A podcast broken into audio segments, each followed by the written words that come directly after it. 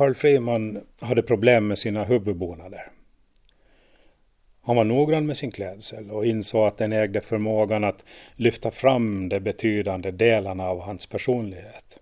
Skyla skavankerna och rent av fylla ut smärre tomrum. Den byggde upp den lämpliga Carl Friman för varierande tillfällen. Alltifrån små läderstövlar till guttaperkakrage.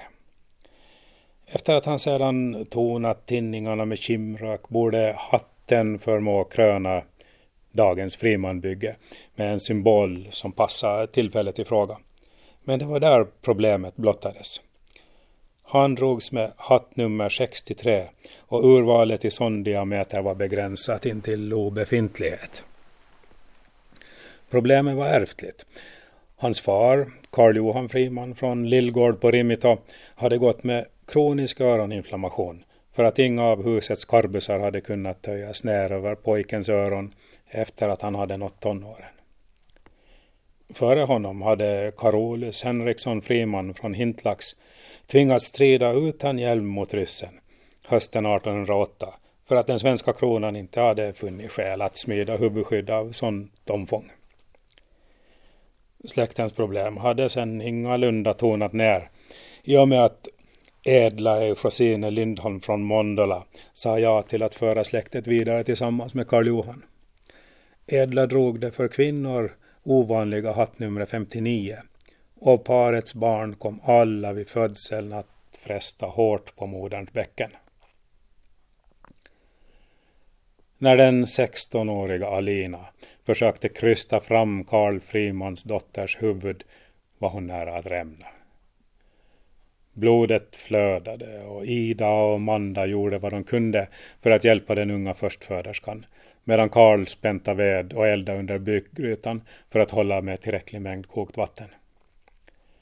Döttrarna Alma och Linda från Lillbroskär fanns också på plats för att sköta hushållet och se efter de mindre barnen.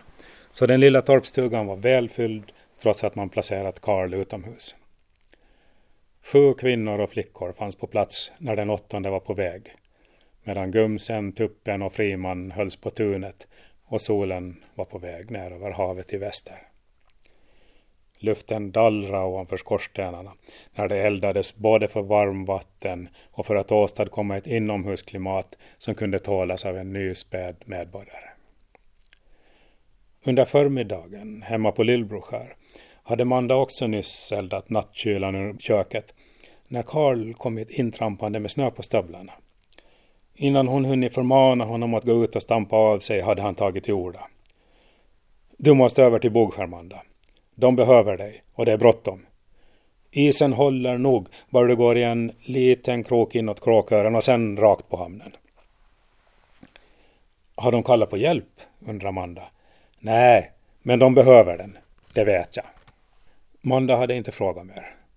Hon hade genom åren lärt sig att lita på makens ingivelser och hon kunde höra på hans nästan pockande tonfall att han hade erfarit starkt varsel. Det kan vara något med Alinas ungen, eller va? Du får lov att laga dig med, för det kan bli att bära och koka stora mängder vatten. Flickorna får också komma, så kan de sköta hushållet och se efter ungarna. Efter vad som hänt med Alina och sedan Alma börjat mogna till kvinna undvek Manda så långt det var möjligt att lämna Karl och dottern utan uppsikt. Att han samtidigt stod i beråd att bli far på andra sidan fjärden höll hon inte som fullgod garanti för att hans fortplantningsnit vilade. Hon litade långt mera på hans ingivelser än på hans moral. Snart hade hela familjen vandrat ut över fjärden i rad efter Karl som prövade isen med sin ispicka. Ungefär samtidigt hade Ida till sin lättnad hört fotsteg på stugtrappan och hur någon sopade snön från kängorna och klampade in i farstun. Det var i grävens tid. Morgonen hade börjat med att Alina vaknat med verkar i en säng blöt av fostervatten. Hon hade ropat på sin mamma som genast insett att här stod en störtförlossning för dörren, flera veckor tidigare än beräknat. Ida hade nog vidtalat Kråkörsida att komma ut och hjälpa flickan när det blev så dags.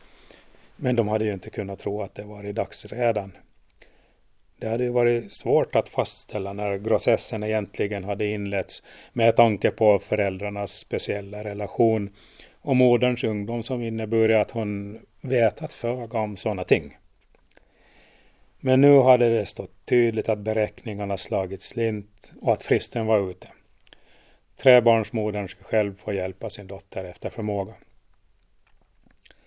Alina var en frisk och stark flicka och allt hade börjat bra. Men snart hade där tillstött ett problem som Ida kände igen från två av sina egna förlossningar. Det stora frimanska huvudet stånga fast i de smalare passagerna. För Ida själv hade det ändå passerat med möda och kraft, men hon hade ju heller inte varit förstföderska och absolut inte minderårig. Under förmiddagen trängde en bävan in i stugan. Alina mattades och Ida vek inte från hennes sida. Därmed blev flickorna utan riktig mat. Eldningen blev eftersatt och vattnet började tryta. När stugan svalnade tystnade småflickorna kurande under en filt. De var normalt inga hjälplösa varelser. Men de erfor att det fanns fara i stugan och de ska ha behövt ledning av sin mor för att komma igång med hinkar, vedkorg och elddon. Men Ida hade den dagen ögon och öron bara för sin äldsta dotters kamp att pressa ut ytterligare ett frimanskt huvud till världen. Vid frukosttiden insåg hon att situationen började bli ohållbar.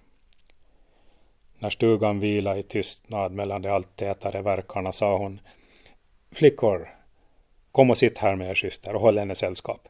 Jag måste gå upp på berget och hissa en signal så att Manda kommer över. Kanske Kråkersida också kan komma, fast hon har krackel med knät.